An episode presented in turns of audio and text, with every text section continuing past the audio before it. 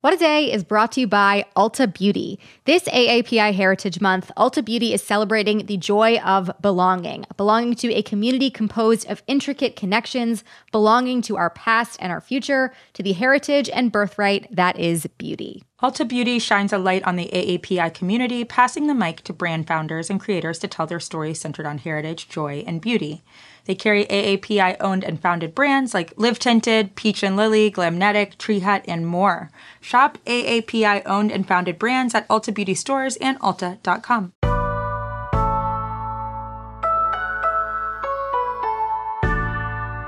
It's Monday, March 21st. I'm Tre'vell Anderson. And I'm Josie Duffy Rice, and this is What a Day where we are sheltering in place to avoid catching March Madness. I heard it's like flu like symptoms, you know? yeah, and it's 28 days of that.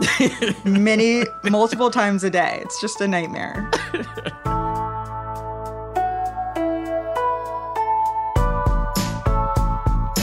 On today's show, a preview of the confirmation hearings for Judge Ketanji Brown Jackson, plus the SEC is expected to announce climate risk disclosure rules for companies. But first, an update on the Russia-Ukraine war as of our recording yesterday at 9:30 p.m. Eastern. Yeah, so the violence and destruction in Ukraine continues. Russia's defense ministry said Saturday that it had destroyed an underground storage site in the Ivano-Frankivsk region of Ukraine that was holding aviation ammunition and some missiles.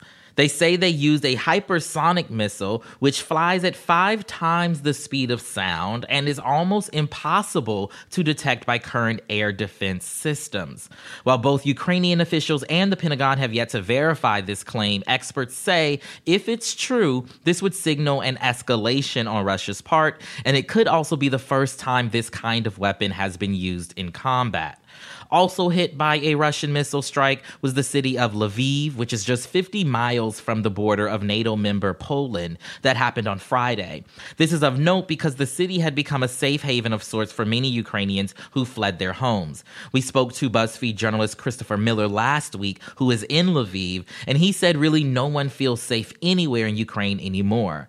According to the UN, roughly 25% of the Ukrainian population has been displaced thus far, or 10 million people.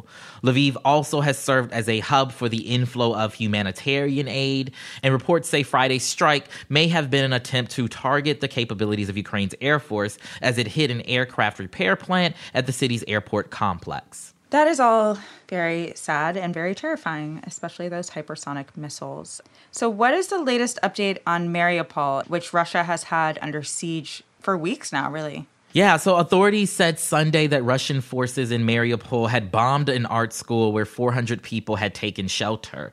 There is no word yet on the number of folks wounded or killed, but over 80% of the city is damaged, and there are concerns that it could soon fall to Russian forces.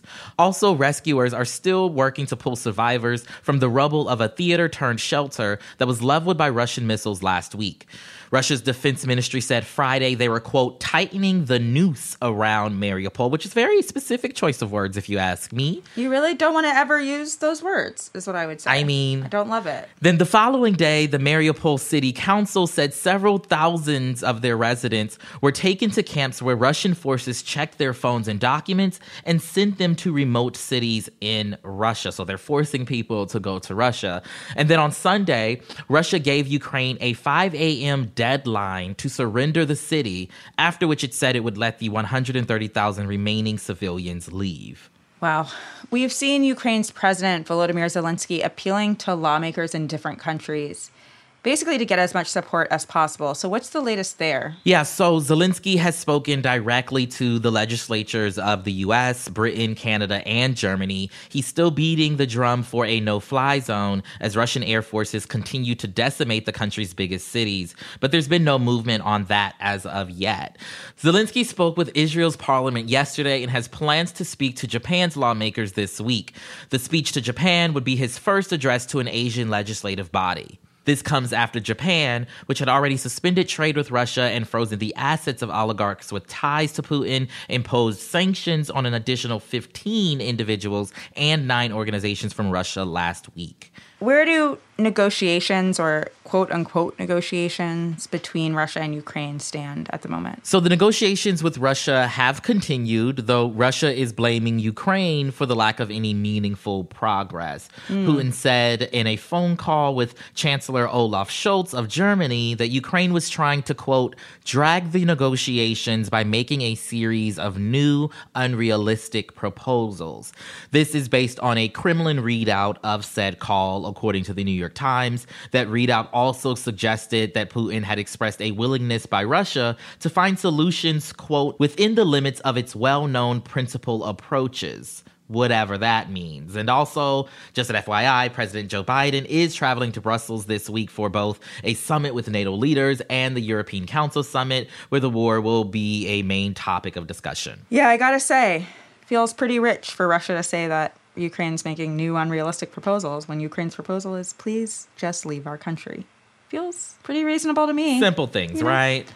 Thanks for that, Tre'vell. So now for some Supreme Court nominee news. This week begins confirmation hearings for Supreme Court nominee Ketanji Brown Jackson. If confirmed, Judge Jackson would be the first black woman to sit on the Supreme Court, and she would also be joining the most conservative reactionary court in decades, probably in our lifetime. Yeah, so tell us what can we expect to see during these hearings? Well, Tre'vell Brown Jackson is an extremely qualified nominee with a long history of being a fair judge and a brilliant legal mind, and Republicans, for what it's worth, have claimed that they are going to treat Judge Jackson fairly.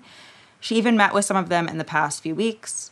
But, you know, conservatives will retain a 6 3 majority in the court even if she is confirmed, so you'd kind of expect that they wouldn't fight her nomination in the same way that they would if the majority were at risk.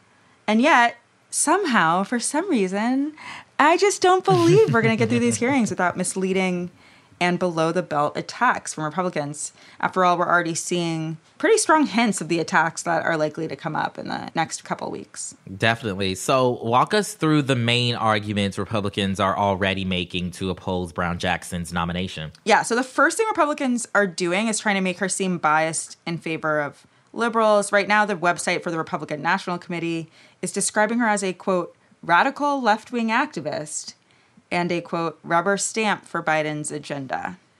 You know, okay. To make this argument, conservatives are pointing to the fact that Brown Jackson was first nominated to the bench by President Obama, and then Biden nominated her to the Court of Appeals before nominating her to the Supreme Court. So she was nominated by Democrats, and she also apparently donated to Obama's campaign in 2008, which was before she was a sitting judge.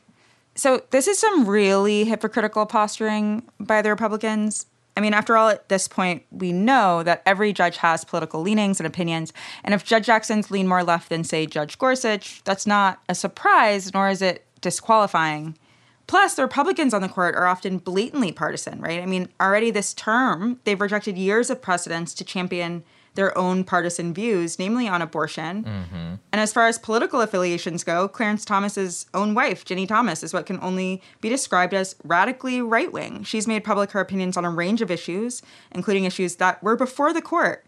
And last week, she admitted that she actually attended the January 6th rally. Mm-hmm. So the idea that a political donation 14 years ago is too much for the Republicans to handle is infuriating, but also laughable. It is definitely, definitely absurd, but that's what they do. That's mm-hmm. what they mm-hmm. do. It's true. What else are Republicans doing to make Jackson seem too problematic for the court? So they're using a couple things about her history to try to smear her as, quote, soft on crime. And First, they're claiming that her history as a public defender makes her a problematic candidate. So, if confirmed, she would be the first public defender to serve on the Supreme Court. Compare that to the fact that at this moment, seven of the current nine members of the Supreme Court have experience as prosecutors. Seven out of nine. That's an enormous number. And that's just mm. current justices, much less justices throughout history. But of course, the senators are going to try to make this into a big deal and pretend that she doesn't care about the law because she defended people who had been accused of crimes. Mitch McConnell, who has admitted Brown Jackson is, quote, highly likely to be confirmed, has also said that Quote, her supporters look at her resume and deduce a special empathy for criminals. Republicans have already made a big deal out of the fact that Jackson represented detainees at Guantanamo Bay and others. Tre'vell, it's truly hard for me to even talk about this without losing my mind because it's so absurd. And By the way, these attacks are coming from a group of people who have defended the Capitol insurrectionists. Of course. Right. But as I wrote in Balls and Strikes a few weeks ago, uh, Brown Jackson's history as a public defender is what makes her nomination so important, right? Working as a public defender means standing between one individual and the most powerful body in the country, if not the world, the US government. The fact that Republicans are going to use that history to smear her is offensive. And it's not just offensive to her, but it's offensive to the entire profession. For sure. And beyond her record as a public defender, what else are they going to use to try to paint her as soft on crime? Well, one of our most rabidly conservative senators, who is also easily the least charismatic, Josh Hawley, has already thrown out some extremely incendiary accusations trying to make it seem like Judge Jackson has gone easy on sex offenders. So he tweeted that he's concerned that she has a quote, record that endangers our children because she sometimes didn't follow federal sentencing guidelines when sentencing people for possession of child pornography. But what Hawley doesn't mention is that her record on this issue is decidedly mainstream much of the federal judiciary on both sides. About 70% of the judiciary find the guidelines on this issue to be severe. And in two out of three cases, federal judges sentence below the guidelines. So, you know, she's squarely in the middle of what judges are doing across the board. In fact, in many of the cases that Brown Jackson handled specifically, even the prosecution wanted a sentence below the guidelines. Mm. Still, Hawley and others are going to use this to indicate that she's soft on crime.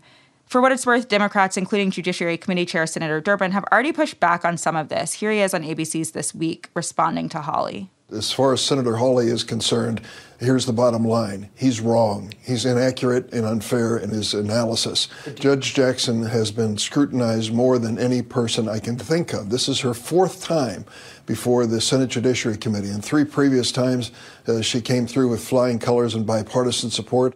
At the end of the day, I expect and deeply hope that Brown Jackson will get confirmed to the court, but as usual, Republicans will probably not make it easy. For sure.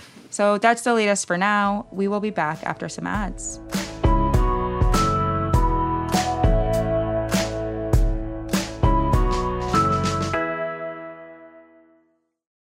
What a Day is brought to you by Bouqs. This Mother's Day, give mom her flowers. She absolutely deserves the best, and that's why you should send her farm fresh flowers from Bouqs. That's short for bouquets. Bouqs has modern designs and unique flowers you can't find anywhere else. And with 20% off, you can send some to mom, your wife, your auntie, even your granny, okay? Anyone who deserves flowers in your life. Mm-hmm. It doesn't have to be holiday specific. You get flowers, you're getting flowers, everyone's getting flowers. Go to Bouqs.com and use promo code WAD for 25% off. That is B O U Q S dot com, promo code WAD, Bouqs, promo code WAD. Now let's wrap up with some headlines. Headlines. Public health experts remain concerned that there could be an increase in COVID cases this spring based on trends observed in other countries. One notable place where COVID is on the rise is the UK, with daily case numbers now about twice what they were two weeks ago. UK health officials say many of the cases they are seeing are driven by the quick spreading BA2 Omicron subvariant. They also attribute the spread to the removal of various COVID restrictions and to waning immunity from vaccines and infections. All this doesn't mean we need to panic here in the US just yet. The BA2 subvariant is estimated to account for about 25 to 30% of new cases here. That's according to White House Chief Medical Advisor Dr. Anthony Fauci, who told ABC's This week yesterday that he doesn't expect a surge from BA2, though it is about 50 to 60% more transmissible than Omicron. Here's what else he had to say about the new subvariant. So it does have an increased transmission capability. However, when you look at the cases, they do not appear to be any more severe, and they do not appear to evade immune responses either from vaccines or prior infections. Oh boy. I have to say, COVID, please go home. the Security and Exchange Commission, or SEC, is expected to announce new guidelines today requiring U.S. companies to publicly disclose how they contribute to climate change, specifically how they contribute to greenhouse gas emissions and how they themselves could be impacted by climate change in the near future. While some companies like Apple already disclose their greenhouse gas emissions, there aren't any clear policies on whether or not they have to share this information to investors. These new guidelines are aimed at closing that gap and keeping investors informed about what climate climate risks come with the stocks they own, so that someone who owns a million shares in a company that makes, say, whale killing machines has to look at their personal impact and sustainability in addition to their short term profits. This historic move by the SEC is part of a global effort to recognize climate change as a real economic threat worth preparing for. And these rule changes come after the Intergovernmental Panel on Climate Change's recent report detailing how countries are not doing enough to combat global warming. The one man who's done more for paternity tests as a concept than actual scientists, Maury Povich, is retiring after hosting 31 seasons of daytime television with his show, The Maury Povich Show, later known simply as Maury. This makes Povich, who is now 83 years old, the longest running daytime host in broadcast history, which, according to these results in front of me, makes him definitely the father of tacky daytime television. Network representatives confirmed yesterday that Maury will cease production when the current season ends in September in light of Povich's retirement. Don't panic though, reruns of the program will remain on air in syndication for those who simply need to watch someone yelling at their parents on mute while they wait their turn to get their teeth cleaned. Maury is just the latest daytime talk show titan to take their leave in recent months, as The Wendy Williams Show, Nick Cannon, and Ellen all have announced their imminent departures from the daytime lineup. Povich said of his retirement, quote, I'm so proud of my relationship with NBC Universal and all those who worked on The Maury Show, but as I occasionally tell my guests on Maury, enough already. Hmm. Maury. End of an era, really. Yes. If The Voice, American Idol, and The Masked Singer have proven anything, it's one, every judging panel needs a Simon, and two, the only thing that can truly unite Americans is competitive singing. NBC debuts a new competitive singing show this week based on the famous Eurovision Song Contest, in which 40 European countries compete with original songs in a televised tournament. The Eurovision Song Contest, which began in 1956, has launched the careers of many European artists, including ABBA, who won the 1974 contest, and Celine Dion, who won in 1988. The American Song Contest, hosted by Snoop Dogg and Kelly Clarkson, will have representatives from 56 states, territories, and Washington, D.C.'s singing original songs, competing in live telecasts until the victor is determined. Like the United States themselves, the contestants are varied. While many will be new faces to viewers, some celebrities have offered themselves as tribute in NBC's Hunger Games, but for songs. New Haven native Michael Bolton will represent Connecticut. Mm. Jewel will represent her home state of Alaska and Sisqó, better known as the guy who loves thongs, mm, will sing mm. for Maryland. Truly incredible. Truly incredible. This is the perfect mix of people mm-hmm. that would mm-hmm. bring me back to like watching song yes. competition shows. Nine million percent. I have never thought of Michael Bolton, Jewel, and Sisqó even in the same day, much less the same sentence. And I am thrilled thrilled to have them all on the same program. This is going to be phenomenal. I cannot wait. And hosted by Snoop Dogg and our original American Idol, Kelly love Clarkson. It. Like, come on. Come on. I love it. I'm ready. And those are the headlines. One more thing before we go. This week on Offline, John talks to technology reporter Taylor Lorenz about what journalism in our digital age requires of writers and media publications and her decision to move from the New York Times to the Washington Post. New episodes of Offline drop every Sunday wherever you get your podcasts.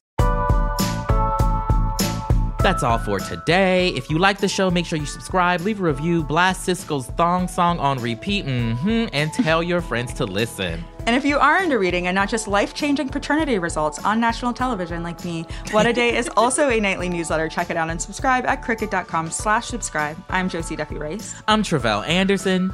And, and you're, you're, going, going down, down Florida. Florida. Honestly, if Georgia doesn't win this, I'm protesting. I mean, what about California? I feel like we deserve a win at this point. Every Hollywood win. You know what? give it to someone in the Midwest or give it to Georgia. Give it to someone who nobody really talks about, you know? Rhode Island. Rhode Island. You're right. What a Day is a production of Crooked Media. It's recorded and mixed by Bill Lance. Jazzy Marine and Raven Yamamoto are our associate producers. Our head writer is John Milstein, and our executive producers are Leo Duran and me, Gideon Resnick. Our theme music is by Colin Gilliard and Kashaka.